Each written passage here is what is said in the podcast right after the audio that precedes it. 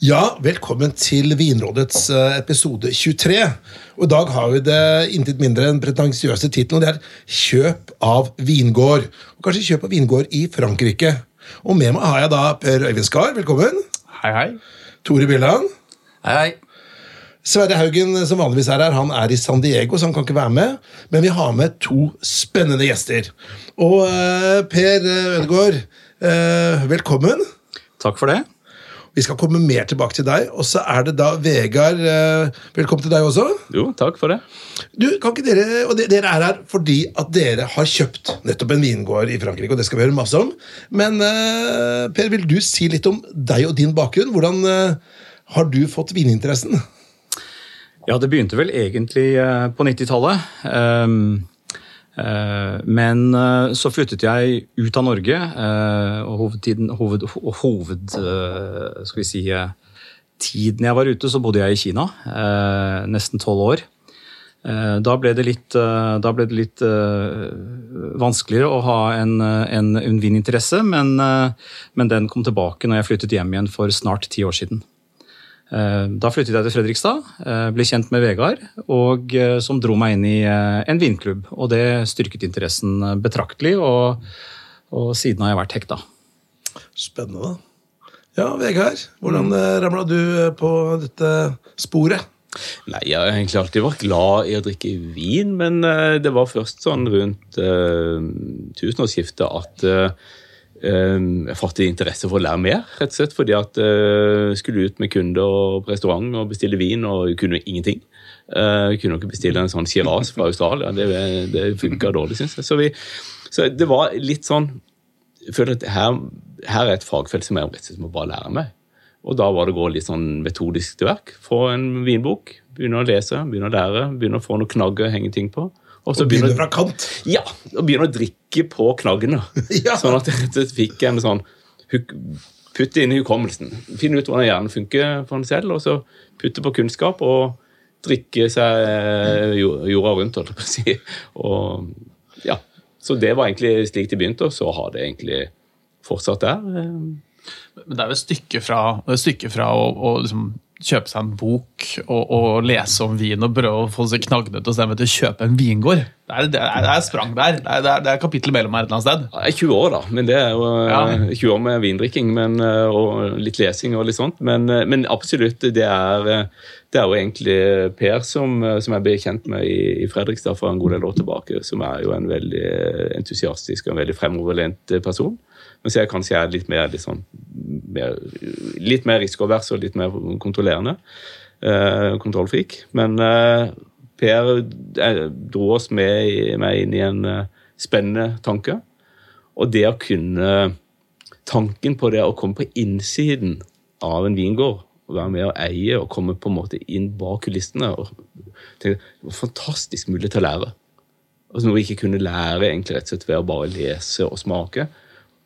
Så det, det, var, det var litt den, den uh, fascinasjonen for å kunne tilegne meg kunnskap som ikke jeg kunne få på annen måte, som, som trigga meg litt.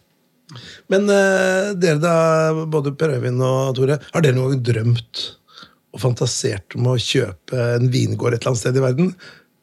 Jeg må innrømme det. Altså, at jeg, etter hvert som interessen ble litt større eh, på vin, så har jeg på en måte tenkt hva skal jeg gjøre når jeg ikke jobber med det jeg jobber med? Eh, hva skal jeg på en måte finne på da som har med vin å gjøre? Og det å eie en vingård ja, det høres jo utrolig romantisk ut. Det er det ene.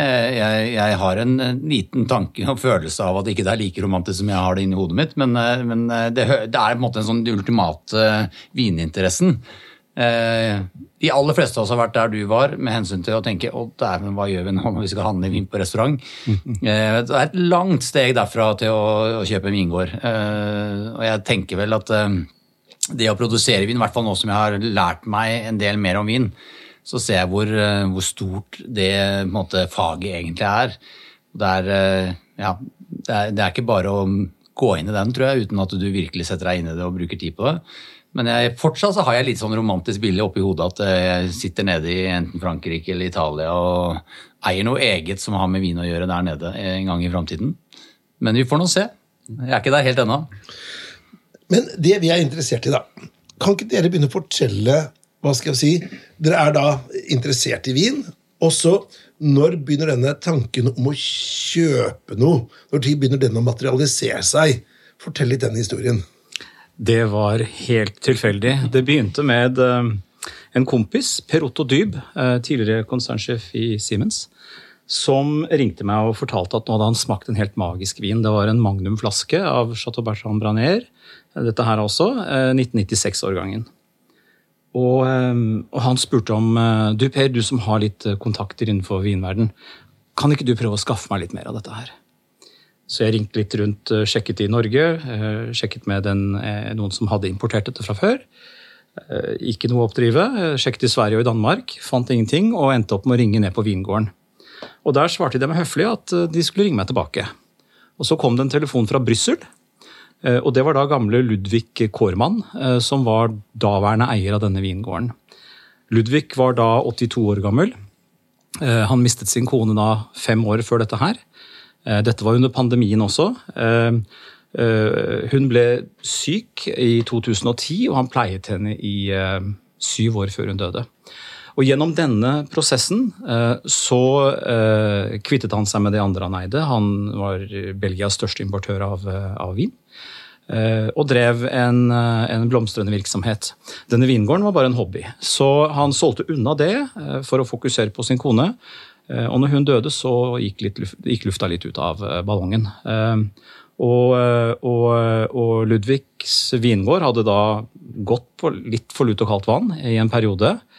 Og han hadde ikke gjort noen særlig anstrengelse for å selge dette her. Han hadde nok penger, så han puttet bare inn nok til å holde driften i gang. og Eh, det var seks stykker som arbeidet der fulltid, og de holdt jo produksjon og vinifisering og, og alt det eh, i gang. Men salg og marked var det Ludvig som holdt på med. Så det hadde hopet seg opp mye vin, og, eh, og han solgte det litt ut til de som ringte. Så han ble veldig glad når jeg ringte og spurte om å få kjøpe litt vin, og vi fikk kjempekontakt. Jeg ble veldig nysgjerrig. og jeg og han delte, delte villig med seg om sin historie og om sin filosofi. Og, eh, og, eh, på slutten av denne samtalen så bare poppet han spørsmålet og sa at eh, du, du skulle ikke tilfeldigvis være interessert i å kjøpe en vingård? ikke så mange ganger for det realistiske spørsmålet. så dette var jo veldig tilfeldig. Og jeg, jeg takket jo selvfølgelig høflig nei, og fikk bestilt noen flasker til Perotto. Og, og, men så kom jeg jo til å nevne det for Perotto da når, når jeg ringte og bekreftet at det var flasker underveis. Hvorpå Per Otto sa at nei, men det må vi jo se på. Sånn startet det. Det er spennende. For det, for det, er noen ganger, ikke sant, det er som et fotballag. da. Det er at uh, Du velger ikke fotballaget, det er fotballaget som velger deg. Og Det samme er med franske vingårder. Ikke at jeg vet det, men jeg hører det nå. at Du velger ikke den franske vingården, det er den som velger deg. Så det er you are meant for each other. Men uh, hva tenker du, Vegard? Når, kom, nei, uh, ja, når kom du med på dette her, da? Nei, Det var jo som sagt under pandemien. Det var vel i, sånn i april 2020. Sånn at vi, vi satt jo på hjemmekontoret hele gjengen. og, og så ringer Per og sier at du du har ikke lyst til å være med og kjøpe en vingård? Det, nei, øh, jo, takk så mye, men øh, Takk, men nei takk. ja, ikke sant? Men så klarte han å friste med litt sånn Spilte inn da, noen kort. Han er flink til det, siden du, å skape nysgjerrighet. Sånn, du kan, kan, ikke bare du se litt på tallene? Hjelp meg da, hjelp meg da, se litt på tallene. da, Så han sendte over Jeg fikk fem års regnskapet på, i PDF-file på fransk. Og jeg kan ingenting fransk. så, du, så han tok den, ja? Det var sånn, Kan ikke du se? Kan ikke du se litt på det? Og det var jo bare sånn Oi, ok. Så um, det var bare å begynne å konvertere de PDF-filene til Excel, og så var det å begynne å få det over til noe uh, fransk-engelsk uh, greie som du gjorde at det var mulig å prøve å skjønne det. Og så var det, kom det et tidspunkt hvor jeg sånn Hvordan fører de dette her? Altså, en ting er kontant, altså Du selger inntekt, men du, når du ikke selger, men du skaper verdier hvilken altså, Men hvilken verdi skaper du det til? Er det til kostprisen, altså det er hva du har betalt, men hva med en årgang hvor du ikke produserer noe, som alt ryker på en meldugg-katastrofe eller whatever? Sitter med null vin, masse kostnader. Hvordan, pris, altså, hvordan skal du prise inn dette? Gjerne? Og Da var da jeg fant ut at eh, må jeg bare lære meg litt. Så jeg søkte litt og fant et uh, online-kurs, amerikansk da, sådan, regnskapsføring for vingårder. og dro gjennom det uten å ta eksamen. da, der, men, men eh, nok til at jeg skjønte litt mer hvordan dette ble gjort. og så kunne jeg gå tilbake igjen til Per og si at uh, sånn og sånn ser resultatene ut. Sånn og sånn kostnader har de, sånn og sånn inntekter har de, og de selger altfor lite. Og de kompenserer det ved å, ved å tilføre kapital, og, men at det bygger seg opp i et lager her som er vanskelig å verdsette. Sånn. Betyr det at det var mye vin i kjelleren på det slottet dere tok over? da? da? Ja, Det var 230 000 flaskeekvivalenter, for å kalle det det. Altså, sånn. Ja, 230 000 flasker, ja. Det var faktisk 269 500 flasker, for å være helt nøyaktig, når vi eh, på dette tidspunktet. Ja. Eh, Men så Men de gikk har en verdi, ned. det må lov å si. Det var egenverdi. Ja, ja. Produksjon på lager det er, det er noe annet i vinverdenen enn hvis du driver med noe annet. og i hvert fall hvis du er i Bordeaux. Ja. Så hvis du først skal kjøpe en vingård med nesten 300 000 flasker på lager, så, så vil jeg vel kanskje tippe at Bordeaux er eh, kanskje det beste stedet å starte. Men hva, hva, er, hva, er, liksom- hva, hva er på en måte årlig produksjon en sånn gjennomsnittsår? Eh, hvor mye, mange flasker lager dere da? Jeg kan si noe om det. Eh, Vi eh, eh, har nå gjennomført vår første innhøsting. Og eh, da har vi riktignok kjøpt litt materiale fra naboen vår. eh, Men eh, jeg tror vi endte opp med rundt 58 000 flasker, ish. Eh, Og eh, så er det jo slik at man har lov til å tilføre årgangen før lite grann. Så det gjorde vi, for vi hadde en lavere produksjon i 21. Eh, og eh, så endte vi vel opp på 52 000 flasker. tror jeg. Ja. Ja. Men det betyr jo at dere har, dere har egentlig ganske mange årganger bakover i tid også, Der, da, i kjelleren. Det må jo være, det er jo som en sånn, det er jo som en sånn historisk kartotek bakover. da. Ikke sant? Så gøy. Ja. Og, og, og det var jo noe av dette som altså Vi måtte jo skape interesse rundt denne vingården. Så eh, i tillegg da til å gjøre denne lille skrivebordsanalysen, som kanskje ikke var så liten allikevel, men eh, ved siden av det så bestilte vi jo opp eh, en flaske av hver årgang. Eh, og vi fikk jo tilsendt 25 årganger. Og så inviterte vi kompiser, og det var ikke så vanskelig. Til å komme og smake, og da satte vi sammen en presentasjon, og så presenterte vi vingården, og så smakte vi oss gjennom forskjellige årganger. Og så inviterte vi med, med André Bratland, som driver noe som heter botti.no. Han er også han underviser eh, i klassiske eh, viner på sommelierkurs i Oslo her. Eh, og som, som spyttet. Det gjorde vel kanskje ikke vi andre så mye, så vi fikk jo i hvert fall med oss hvordan dette smakte opp til 2007-2008. Men han skrev jo utførende notater, og, eh, og, og det som André kommenterte i ettertid, var at dette er viner som bør ligge på mellom 320 og 380-400 kroner per flaske. Eh, Det har et høyt skal vi si, eh, nivå på de dårligste eller laveste årgangene. eh, Og ellers et jevnt, jevnt og høyt nivå. Han sa også det at vinene blir tidlig tilgjengelig og tåler lang lagring. Så, så det var et godt utgangspunkt for, for si, å fortsette denne prosessen. Men det som kanskje også er verdt å merke seg, er at vi har jo ikke bare eh, Det er ikke bare du som er risikoavers, Vegard. Det er flere også som, eh, som eh, har stor forretningsteft i denne gruppen. Og det ble jo sagt at skal vi, skal vi hive oss over noe sånt nå, dette er jo helt ukjent for oss, så må vi ta ned risikoen. Og den eneste måten vi kan ta ned risikoen på her, det er å, å gjøre et varp og få kjøpt noe eh, som kanskje burde ha kostet mye mer, for en rimeligere penge. Ja, og hva er en rimelig penge, da? Vi prata litt før sendinga at dere må eh, spill the beans a little. Hva, hva, hva koster et vingård om dagen med 300 000 flasker i kjelleren?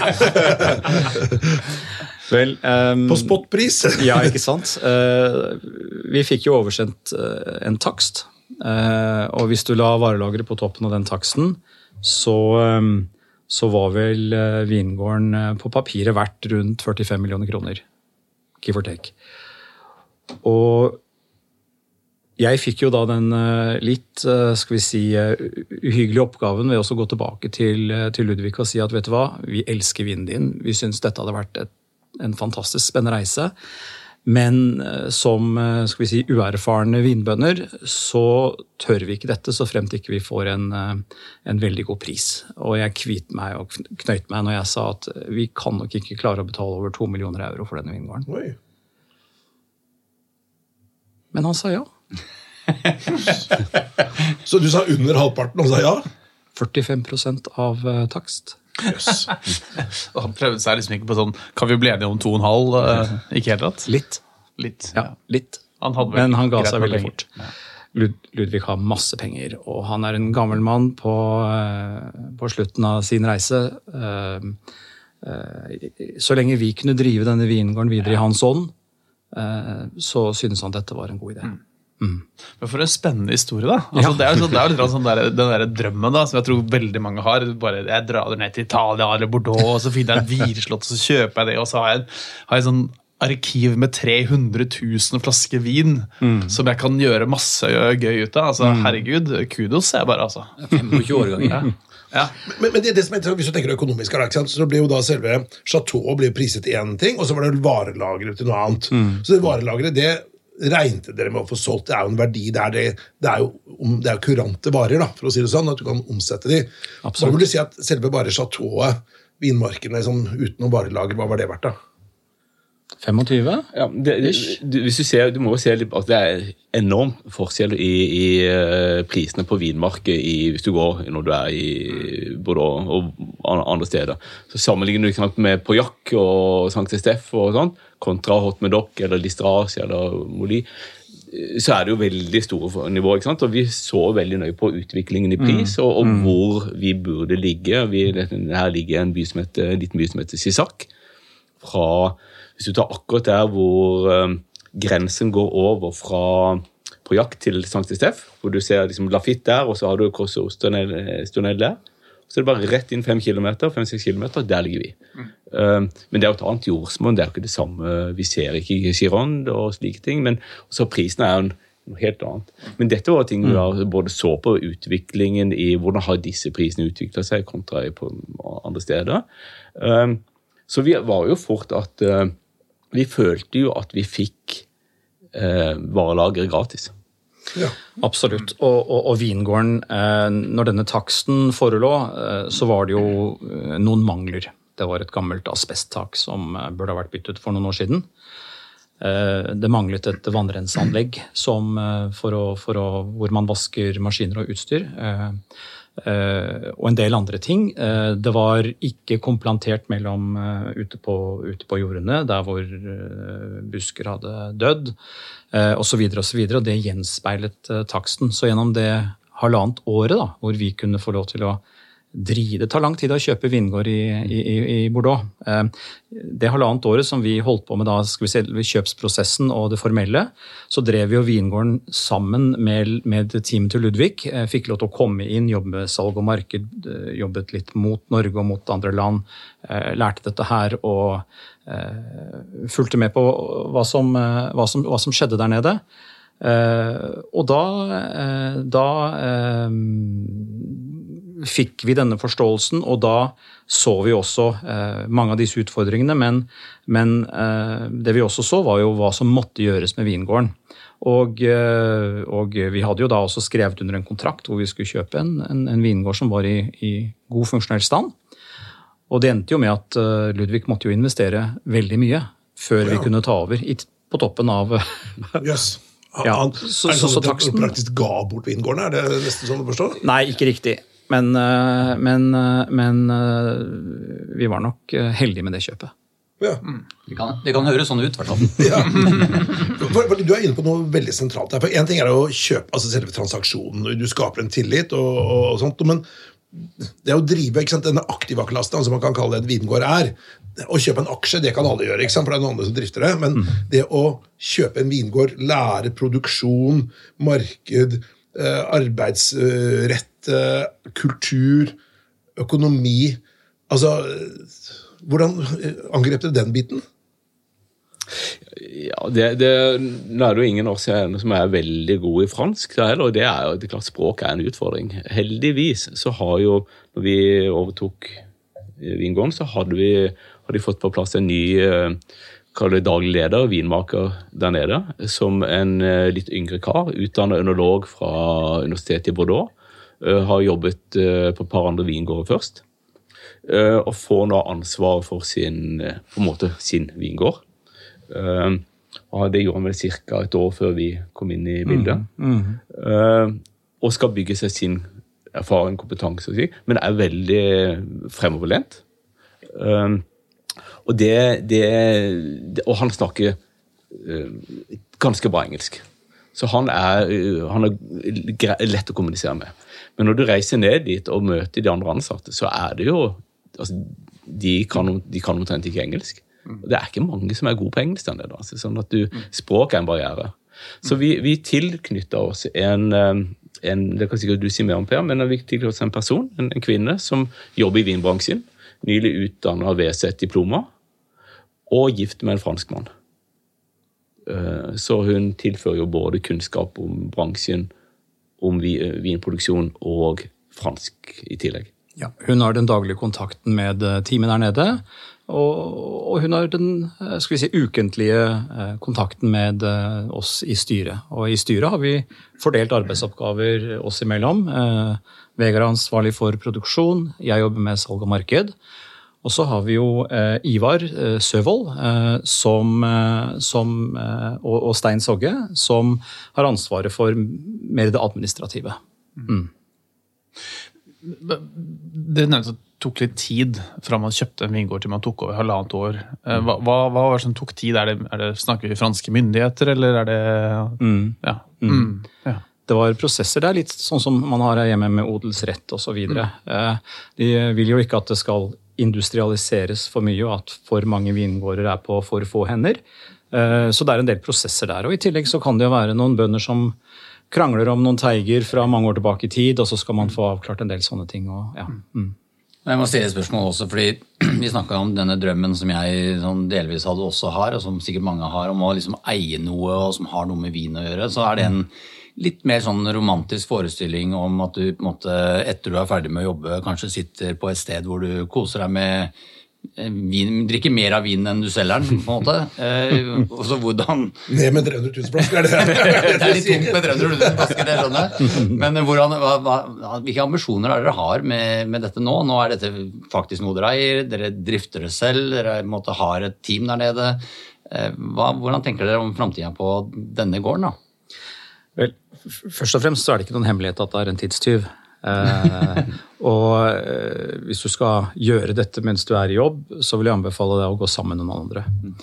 Eh, men langsiktig for oss så, så tror jeg vi er såpass ydmyke at vi sier at sånn som du sa i sted, det er vingården som fant oss. Eh, Nå skal vi passe på den til vi ikke orker mer, og så må vi da gi stafettpinnen videre til andre. Eh, Det er et privilegium eh, å få lov til å jobbe med dette her, og få lov til å være med på dette her. og Fortsatt så er det en romantisk, eh, fin drøm som har gått i oppfyllelse. Vi har ikke møtt på de store eh, si, Dagen er ikke over ennå. Nei, ikke sant? så, så, så Nei, jeg, jeg tror at er man flere med, og, og, og, som, som er motiverte til å være med på, på et sånt eventyr, så, så, så er ikke dette det dummeste man kan gjøre. Men når du sier ambisjoner, ehm, så er det jo altså vi, vi vet at vi kan ikke lage en Lafitte eller en Latour. Vi, vi skal prøve å lage en, eh, en, en god vin i forhold til de forutsetningene vi har på de vinmarkene vi har. Eh, Det gjelder både hva vi kan legge inn av innsats i vinmarkene og i vinifikasjonen, og, og de nødvendige investeringene for å, måte, ha en god kvalitet eh, på det. Um, og så skal vi da rett og slett ha en veldig god Bordeaux for en fornuftig pris. Um, Det er uh, som, som uh, vi håper Som skal være relativt lett tilgjengelig. Det skal ikke være noe for kondisørene som må legge, legges i 30-35 år for å oppnå sin maks. Denne her er, og, og I Frankrike de kjøper nesten ikke vin som er mer enn ti år gamle. så vil de ikke ha det. De vil ha toppfrukten. Um, så er vinen liksom mellom tre og syv år. Det er liksom kjøpsbildet på, på årgangene de har. Um, så, så det er I Norge vi er veldig opptatt av, av lagringsvin og, og, det. Um, vår vin har jo ganske høy andel Mallois i seg. Uh, faktisk mer Merlot enn Cabernet Sauvignon. Litt uvant til, eh, til uh, vestsiden å være, men uh, har litt med jordsmonn å gjøre. Eh, og den er egentlig ganske lett tilgjengelig. Den, altså, du må ikke lagre den i, i 20 år. Etter en fire-fem år så er den Du kan miste åpne den og drikke den. Du kan, du kan lufte den. Den vil utvikle seg. Så er spørsmålet liker du det umiddelbare bildet, toppfrukten, eller liker du de litt mer eh, på en måte modne tonene? Det er jo en smakspreferanse. Men det skal være en vin du kan da åpne, gå og hente, åpne hjemme til en biff eller til lam eller whatever, eh, eller på restaurant. Det er ikke sånn at du må be dem om å lufte et vin i tre timer før du kan egentlig skjenke den i glasset. Det, og, og det, er en, det, er en, viktig del for oss at vi, vi skal ikke prøve å lage en, en, en sånn tung cab Cabernet Sauvignon-drevet som sliter med å bli moden nok, selv om vi på en måte har klimaendringene klimaendringen litt med oss. Så, så, så har dere jo 25 årganger også. Det har vi jo. Mm. Så er jo, jeg er litt spent på hvor mange av hvor mye av de 300 000 flaskene får vi se i Norge? Eller hvor mange andre markeder er dere på? Oh, vi, er, eh, vi selger eh, stadig vekk til Canada, til USA, eh, England, Irland, Belgia, Frankrike. Og så selger vi jo til Sverige og til Japan. Mm. Det var de markedene jeg kunne komme på i ja. Så ikke noe i Kina? Enda? Eh, nei, ikke noe i Kina. Ikke noe i Kina. Skulle trodd du hadde noen kontakter der. ja, men, men Ja, men, men, det kan fort bli en knapphet også. Fordi det er ikke en så stor vingård. Det er 13,5 hektar. Ja. Så, så, når man får litt spørsel, så, så flyr flaskene av gårde også. Men Dere har tatt med tre forskjellige årganger hit i dag. Kan ikke dere si litt om de årgangene? Og... Vi har fått noe i glasset nå, så ja, vi, må jo, kan ikke bare prate. Vi har, vi har, sånn, jeg, vi har, jeg har tjuvsmakt på to av dem allerede. Ja, jeg har sneket meg til. Det vil jeg kanskje si uh, litt kort. Altså, den, den, ene vi har nå i glasset, er 2015. Uh, som er en årgang som er tilgjengelig på polet. Uh, det er, en, det er, en, god årgang. Det er, det er, I hele tatt så er det jo veldig mange gode årganger i de siste 10-12 årene fra, fra Bordeaux. Det er vel egentlig bare 2007 og 2013, spesielt 2013, som er veldig problematisk. 2011 eh, får en mellomårgang, som, som en del sier eh, som ikke vil skåre så høyt av en del, men vi syns vi har fått en veldig god vin til i, i 2011. Um, 2015 en rikere vin, en, en veldig god vin. Og, og, på linje med, med 2016 år, som, som og en årgang som vi har fått mm. en, en, medalje for. Uh, mm. Mm. Så av så 11-årgangen, som er vin som er tilgjengelig på en god del pol, og i hvert fall i bestillingsutvalget, til 250 kroner, er mye Altså det er 12 år gammel Bordeaux. ferdig lagra. Den er den, Jeg vil si at den er på topp der den skal være har, vi trodde kanskje at den ville begynne å, begynne å bikke nedover, men den, det, det viser at kommer, våre viner kommer tidlig opp, og så blir de liggende ganske lenge. Mm. Før de på en måte mister for mye av frukten sin. Og på en måte. Er ikke det litt sånn klassisk Bordeaux? da? De kommer opp på et platå, og så, sånn, så ligger de der en evighet før de sakte, sakte, mm. sakte begynner å bevege seg nedover. Ja. Mm. Men dette er jo en, en eh, ja, 50% Merlot. Mm. Så den kunne jo tenke deg at den er litt mer uh, At den bikker Den har ikke samme lagringskapasiteten på tannin og syre som, som en eh, kanskje en 80-90 revet kabbe fra, fra nærmere, nærmere, elva. Men uh, den, den, holder seg, den, holder seg, bra. Mm. Mm. Og Jeg er jo personlig veldig glad i 2011-årgangen, så jeg syns ikke det er noen mellomårgang. Jeg synes det er en kjempegod årgang, en undervurdert årgang uh, herfra til månen. Den kom jo bare etter 2009 og 2010, og det var det store liksom, aberet med 2011 da, for meg. Ikke sant. Det er, eh, det er, ikke så lett å hoppe etter Wilker. Hvis jeg bare får lov til å slenge en liten kommentar, for Jeg er litt glad i disse mellomårgangene. For jeg syns ofte de er litt mer klassiske i sin stil. Mm. Altså litt, de, det som ofte er åpent av så store overgang, kan ofte bli litt mer ekstraherte. Litt uh, altså, lett tilgjengelig og sånt. Mm. Jeg synes det er godt. Av og skal du kjenne på vinen og jobbe litt med den og se hva den har å by på. Og, så blir det litt undervurdert. Ja. De, de mm. mellomårgangene mm. får liksom et sånn På grunn av at det er selvfølgelig vinkritikere og andre som på en måte, når de smaker de gode, de virkelig store årgangene, så blir de mellomårgangene dratt litt lenger ned enn i søla enn de trenger. Så det er bedre viner på generelt grunnlag enn det veldig mange gir uttrykk for. Og Derfor så 2011 har jo vært en gjenganger på restaurantene i Norge over mange år nå. Det begynner å bli tomt. Men eh, det er en god årgang som har levd lenge i restaurant på, på vinkartene der. Veldig god årgang. Men Jens, nå har vi da fått noe i glass. Eh, Hva tenker dere, Per Øyvind og Tore? Hva, hva er dommen om eh, denne, denne vinen? Nei, For meg synes det, det er jo en, jeg synes det er en deilig vin. Det er det som baseline. Det er en veldig god Bordeaux. Det er jo opplagt til 205 Jeg vet ikke hvor mye 2015 koster. Hva ligger den på? 350, tror jeg. Ja, det er litt- Ja, litt mer. Og det, tenker at det, er den, det er den kanskje verdt også kontra eh, 11. 11 syns jeg er veldig godt pris til 250. Godt kjøp, lagret Bordeaux. Eh, det er liksom dere sier at den er det er liksom pop and pour. Jeg tror ikke du trenger å dekantere den så mye. Jeg har kjøpt to kasser sjøl, så jeg kjenner vinen forholdsvis godt. Jeg er egentlig veldig godt fornøyd med den. Eh, 2015 har jeg ikke smakt før, men det er jo en bedre årgang. Litt eh, mer struktur eh, i den eh, vinen. En bedre vin sånn kvalitetsmessig. Og så har dere med én flaske til. Og hva er det for noe? da? Det er 2002, Magnum. Magnum, ja. Og den er litt kul. Og, det, og jeg vil jo si sånn, sånn, Skal jeg være streng, da, så er jo 2002 også en årgang som jeg vil si at det kommer blant de der dårligere årgangene eh, på 2000-tallet. Eh, men så får du den på Magnum, og den er jo ganske utviklet. Mistet litt frukt, men nå får du litt sånn der lær og det der utviklingen, den tertiæraromaene, som jeg elsker én en vin. Så jeg syns den var kjempekul. Eh, ikke så lett å få tak i kanskje akkurat nå, men jeg håper kanskje at dere tar inn flere. da. Veldig morsom vin. Det gjør vi nok etter hvert. Men Dere nevnte at det er to forskjellige druer her. og Nå er det Folkets Røst som kommer. da. Betyr at det er to og dere dyrker to dru- dru- druetyper på, på eh, vinmarkene deres? Vi har fire. Fire. Og det er Altså, det er hoved, Hovedvekten er på Merlot. Og så er det, hvis du sier sånn 50% Merlot, 35% Cabernet Sauvignon, en, eh, en eh, 10-12% Cabernet Fra, og så har vi et lite plott med gamle Petit Verdot, eh, som, eh, som eh, men en del av dette, eh, dette vinmarkene er jo modne for å replantes. Og det er ikke sikkert at vi replanter Petit da. Nei. Hvitvin, da? Vi har ikke Det er litt, det er litt morsomt du, du nevner det. Um, når jeg var nede i Bordeaux sist, nå i midten av desember, og var med på å blende vinen, eh, vinen vår uh, hos uh, ønologen Erik Possonot, så, uh, så bodde, vi hos, bodde hos naboen. Han har produsert vin.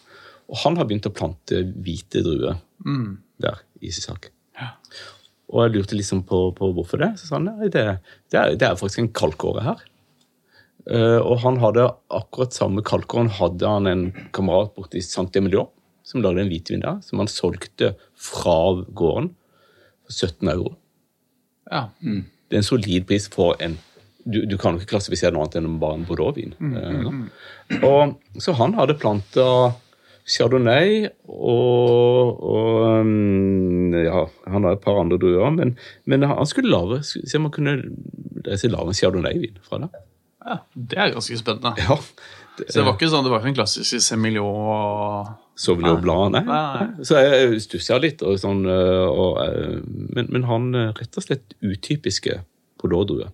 Dere har jo, altså, det, Chateau dere har kjøpt, har jo en historie eh, som er ganske lang. Eh, og det, Jeg var inne på hjemmesiden til Chateau for å, å kikke litt før, før denne podkasten. Fordi jeg syns jo på en måte den dimensjonen er interessant. Dere lager jo også, eller har lagd tidligere, jeg vet ikke om dere nå bestemte dere for å lage det videre, men dere har hatt noen andre kuveer òg. Eh, Lamolin eh, blant annet, og, som på en måte har vært en litt annen blend enn enn den standardkuveen som, som eh, vi smaker her nå. Eh, Er dette noe dere tenker på å jobbe videre med, eller har dere nå tenkt at vi fokuserer på hoved-Q1? Godt spørsmål. Eh, Jeg tror nok at vi kommer til å satse på hoved-Q1 i første omgang. Mm. Og det skyldes eh, kanskje mest fordi at eh, Lamolin ble revet opp i 2016. Og eh, de er for unge til å på en måte skulle eh, representere skal vi si, flaggskipet på vingården. Så jeg tror nok vi fokuserer nå bare på å ha en hovedvin. eh, I hvert fall innledningsvis. Vi tør ikke å gjøre så mange forandringer. Eh, det er skummelt, dette her. Jeg skjønner det. Skjønner det veldig godt. Det er jo litt sånn, Bordeaux er ikke kjent for enkeltvinmarksviner. Eh, og, det, og det er jo da litt skummelt å ha en, eh, en, en enkeltvinmark hvor rett og slett sier ok, her må vi replante. Uh, og så har du på en måte revet vekk et merkevarenavn. Uh, sånn. Den er ikke tilgjengelig lenger. Og så er det noe med å uh, Ludvig Korman han hadde også eh, skulle lage sin Det var liksom prestisjevin. Der var det 70, vi har 70 ny eik på den vinen. Vi ligger jo på en tredjedel ny eik på vinen. En tredjedel ett år gamle fat, en tredjedel to år gamle fat. Og så fases de ut. Så, og, og eik koster masse penger. Så, så det, er det å bygge, lage en prestisjevinn. Spørsmålet får du noe, får du betalt for det. Ja, ja, skjønner Eh, Så, så, vi, så vi, vi har nok heller landet på at vi fokuserer på, på å ha alt eh, materialet inn i, eh, inn i hovedvinen. Og så vil det heller være spørsmål om man skal ha en andre vin på et eller annet tidspunkt. Mm.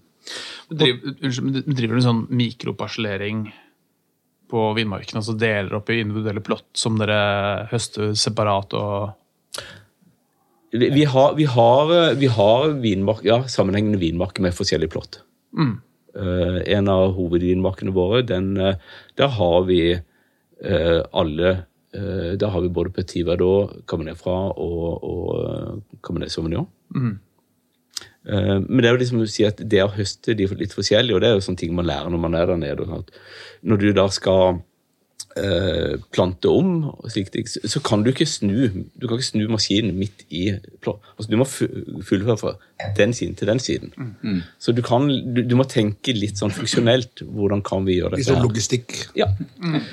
Og masse, masse greier. Du må rett og slett bare finne Å ja, er det så likt det fungerer? Og sånt. Og så, du kan, uh, så replanting eller uh, kontemplasjon, som Per var innom, sånn som jeg, at du må fjerne døde Du får masse døde uh, vinstokker underveis, og du må, som skaper hull, og som skaper da en dårlig økonomi i den vingården. Så blir det en vurdering mellom kvalitet, altså alder, kvalitet, og utbytte. Hvor mye du får ut av det. Men så sitter dere og eh, Dere har jo da, som du nevnte i stad, en vingård som ligger da litt vest for Pajak. Fem-seks kilometer. Mm.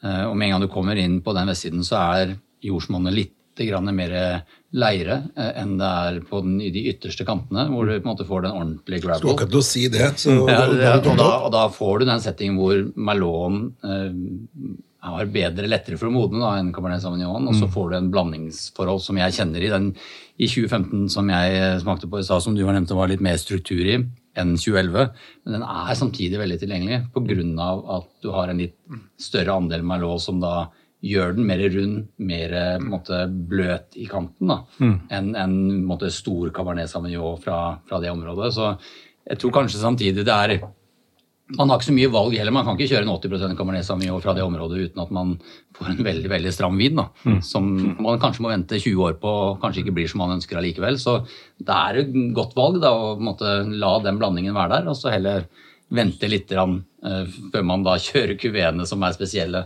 og baserer det på kjennskapen dere får da, etter noen år med å dyrke vin og kjenne på de ulike plottene. og jeg kjenner at jeg får lyst til å være med og se. og Det er en spenning i den greia der òg, som eh, høres veldig gøy ut. Men, men hvis vi bare ser på den der, Dette er en 2002-årgang. Mm. Hva syns du om den da, gentleman, eh, i forhold til den eh, 15? Altså, jeg kommenterte jo sånn så vidt uh, i sted at um, jeg syns det er en utrolig spennende årgang. Og nå kommer vi på Magnum, så det er viktig å ta med det også i. Da. Men den er jo mye mer utviklet. Du her får du liksom lær og litt høstløv, og du, du kjenner liksom at vinen har kommet seg i en sånn utviklingsfase veldig mye lengre. Men det er jo litt som jeg nevnte i sted, at eh, 2002 er jo en årgang som av de tre årgangene vi har her, da, så er jo det den eh, presumptivt svakeste årgangen i hele Bordeaux. Det er jo i hvert fall, det er jo ikke unikt for dette vinslottet, det er jo hele Bordeaux det gjelder.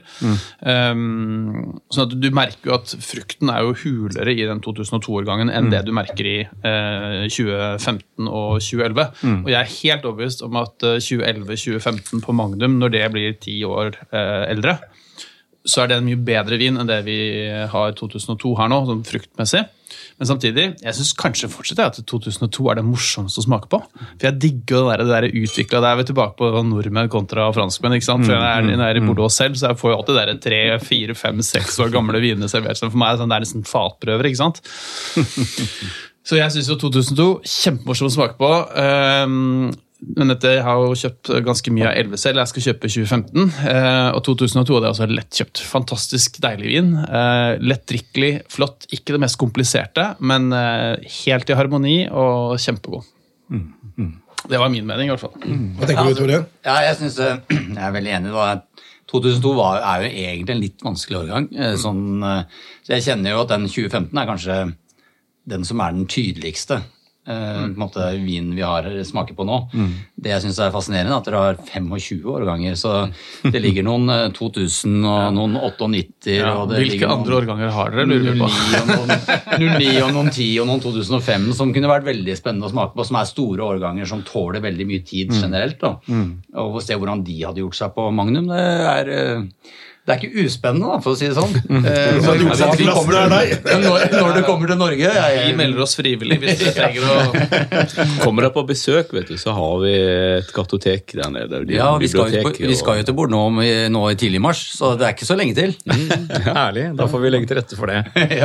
Men jeg har lyst til å ta dere ikke 250 år tilbake i tid, når denne vingården ble etablert, men eh, tilbake til det tidspunktet hvor Ludvig kjøpte vingården. Da satt han eh, på en middag med Jean-Louis Mandrot, som da var eh, direktør på Chateau Latour, eh, og en god venn av Ludvig. Og dette var jo ett og et halvt år etter den store frosten i 91, um, eh, hvor mange vinbønder begynte å slite veldig. Da sa Mandrot til, til Ludvig at nå kommer opp en vingård som jeg syns du skal se på. Iallfall om du, har, du som har vist interesse for å kjøpe en vingård. Og Det var på en måte starten. Og det som André også da gjorde, var at han tok kontakt med sin gode venn eh, Jacques Boissenot. eh, Som, som har vært en legende, en eh, ønologlegende i Bordeaux fram til han døde for 10-15 år siden. Um, og det var nok han som gjorde komposisjonen eh, hos oss i forhold til hvor mye skal du ha av hva i, i, i hvilke jordsmonn, for vi har jo en syv-åtte forskjellige teiger. Um, og i dag så er det jo Erik Boasano som uh, blander uh, våre viner.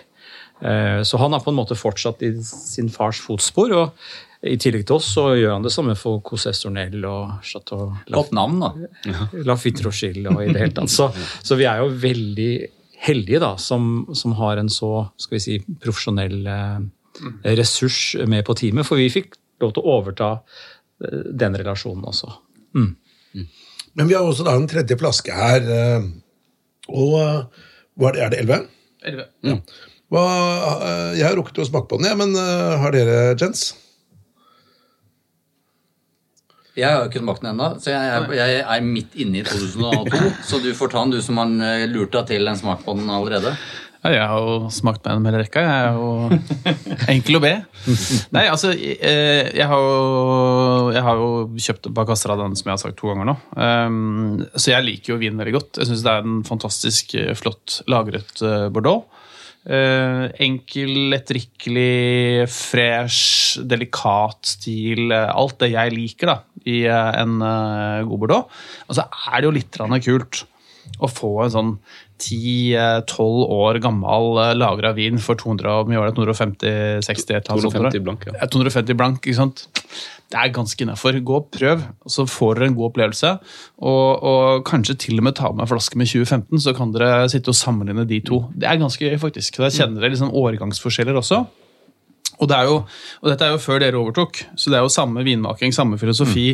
Eh, Det er alle de samme prinsippene som er lagt til grunn mellom de to årgangene her. Så her får dere da for en relativt rimelig inngangspenge en mulighet til å smake to årganger. eh, og sammenligne hva syns dere er, og hva, hvordan kjenner man forskjell da, på årgangene. Og det er ganske stor forskjell. Så det er, ganske, det er, det er kult. Var dette er på standardutvalget på polet, eller er det på bestilling? Det er på bestillingsutvalget, så du må gå online og bestille. eh, Så fremt ikke det polet du sogner til, har valgt å ta den inn.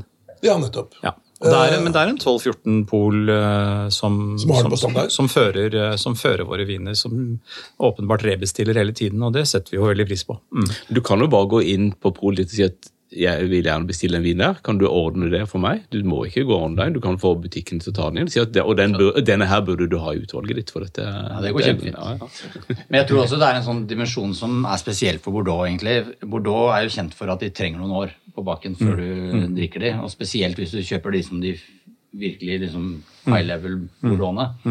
Eh, en av utfordringene med det, det er at det er veldig mye unge bordeauxer på Eh, Og det gjør at man kan kjøpe de, men man må egentlig lagre veldig mange av de eh, ganske lenge før man kan, eh, kan drikke de, liksom. Så den dimensjonen der er litt sånn utfordrende i forhold til at det er for få, det er for lite utvalg av godt lagrede bordeauxer. Men det er noen. Og dette mener jeg er en vin som når jeg smaker på den nå, som virkelig kan falle inn i den kategorien og være et godt kjøp. Eh, en god bordeaux som er lagra, som det ikke er så veldig mange av.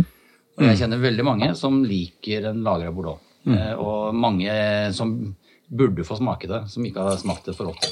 Det er et godt poeng, og det er også viktig. Veldig mange skriver, Når man skriver om Bordeaux, så skriver man ofte om de store slottene. Eh, Og så glemmer man at det fins jo en, en haug av eh, annen type Bordeaux-slott som lager ting som er mer lett tilgjengelig. Du må ikke vente 35 år. Eh, men en del som da leser, tror at da Bordeaux blir litt sånn Det har jeg ikke tid til. Men, men eh, det, det er jo en mye mye, mye større verden enn en bare de topp Kry-slottene langs vestsiden her. Men, men vil dere ikke altså nå, Jeg vil ikke si det er jo et ledespørsmål, men uh, min erfaring da, er at uh, i de senere årgangene så har egentlig gjennomgående i hele Bordeaux så har Bordeaux blitt laget i en mye mer tilgjengelig stil uh, enn det vi var for hvis vi drar tilbake på 80-tallet og 90-tallet. da var- I hvert tenker jeg at Kanskje tidlig i 2000 også, så var det mye strengere vinmakingteknikk. Mer ny eik, hardere toast, hardere fating, mer ekstraksjon en del årganger. Um, tar du 17- og 21-årgangen, som er to sånn favorittårganger for meg, eh, fantastisk tilgjengelige, delikate, lette, friske uh, viner. Og tanninene nå, uh, i de siste eh, ja, nesten ti årene, er jo så silkemyke. Det var ikke sånn for 20-30 år siden.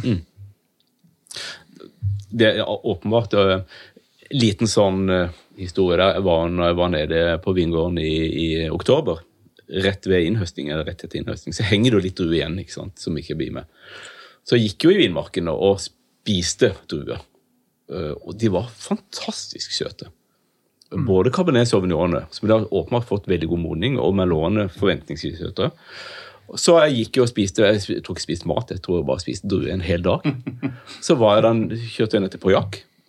Og så hadde jeg parkert og lada elbilen på Lynchbag For parkeringsplassen der, den har lading for elbil. Og så tenkte jeg jeg sniker meg ut i vingården der, for det, det hang litt sånn rester der igjen. Og, og gikk og tygga på og spiste de druene. Det er noe helt annet. Det, det er en helt annen frukt. Eh, Det mye var samme druetype. ja, så Cabernet Sauvignon. Ja, ja. Eh, Og, og mye trådere, mye mer bitre og alt sånt. Og du, du sier ok, det er kvalitet, men dette her tar tid.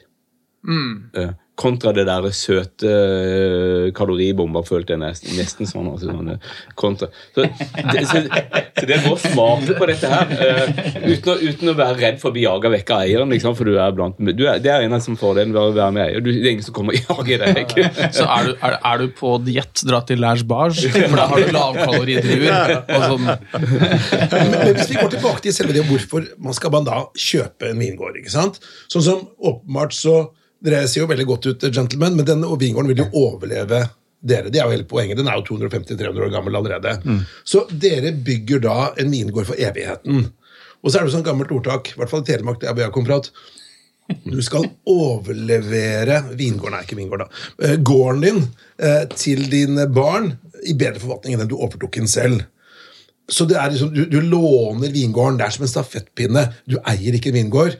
Den eier litt deg, og så er du tilfeldigvis en person som skal forvalte, ode denne vingården. Og så er det noen som kommer til å ta over.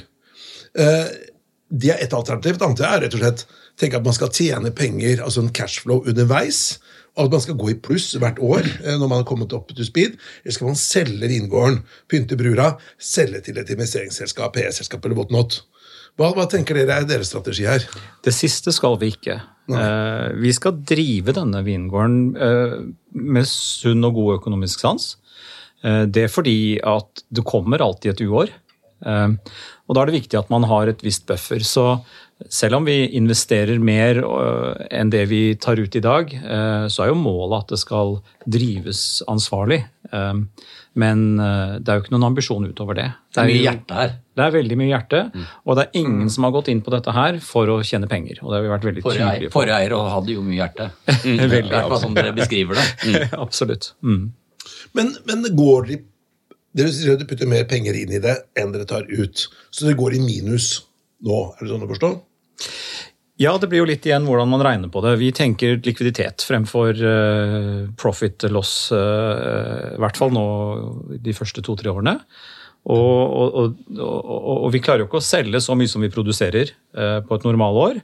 For vi bygger marked, og vi prøver å bygge eksklusive importører med høy lojalitet, som vi kan bygge en relasjon mot. Så, så, så i år så, så burde vi vel kanskje solgt 60 65 000 flasker for å gå break even.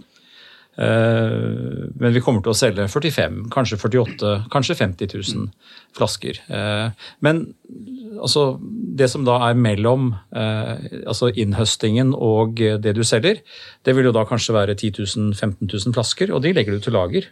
Så, men cashflow-messig så tipper jeg at eh, ja, halvannen, to millioner under eh, forbruket. Eh, og, sånn, og det vil redusere seg litt i 2024.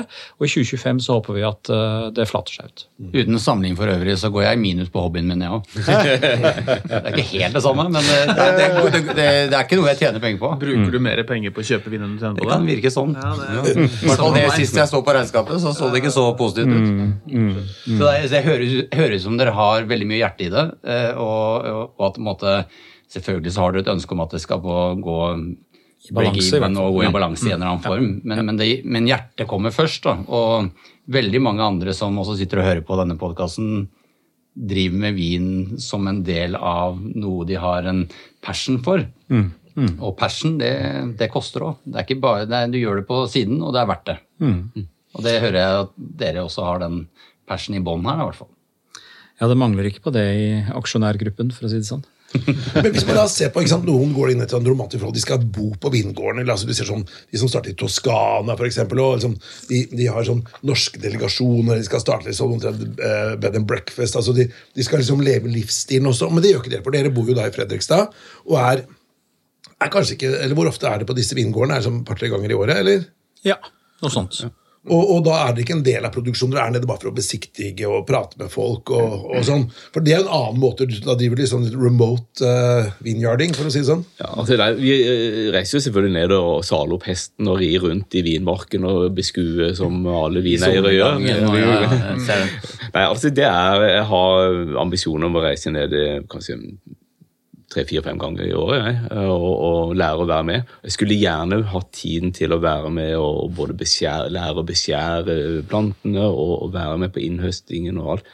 Um, så får vi se hva litt tiden bringer. Men uh, som du sier, vi er i, i andre jobber. Uh, og um, så får vi se nå om det blir mer tid etter hvert.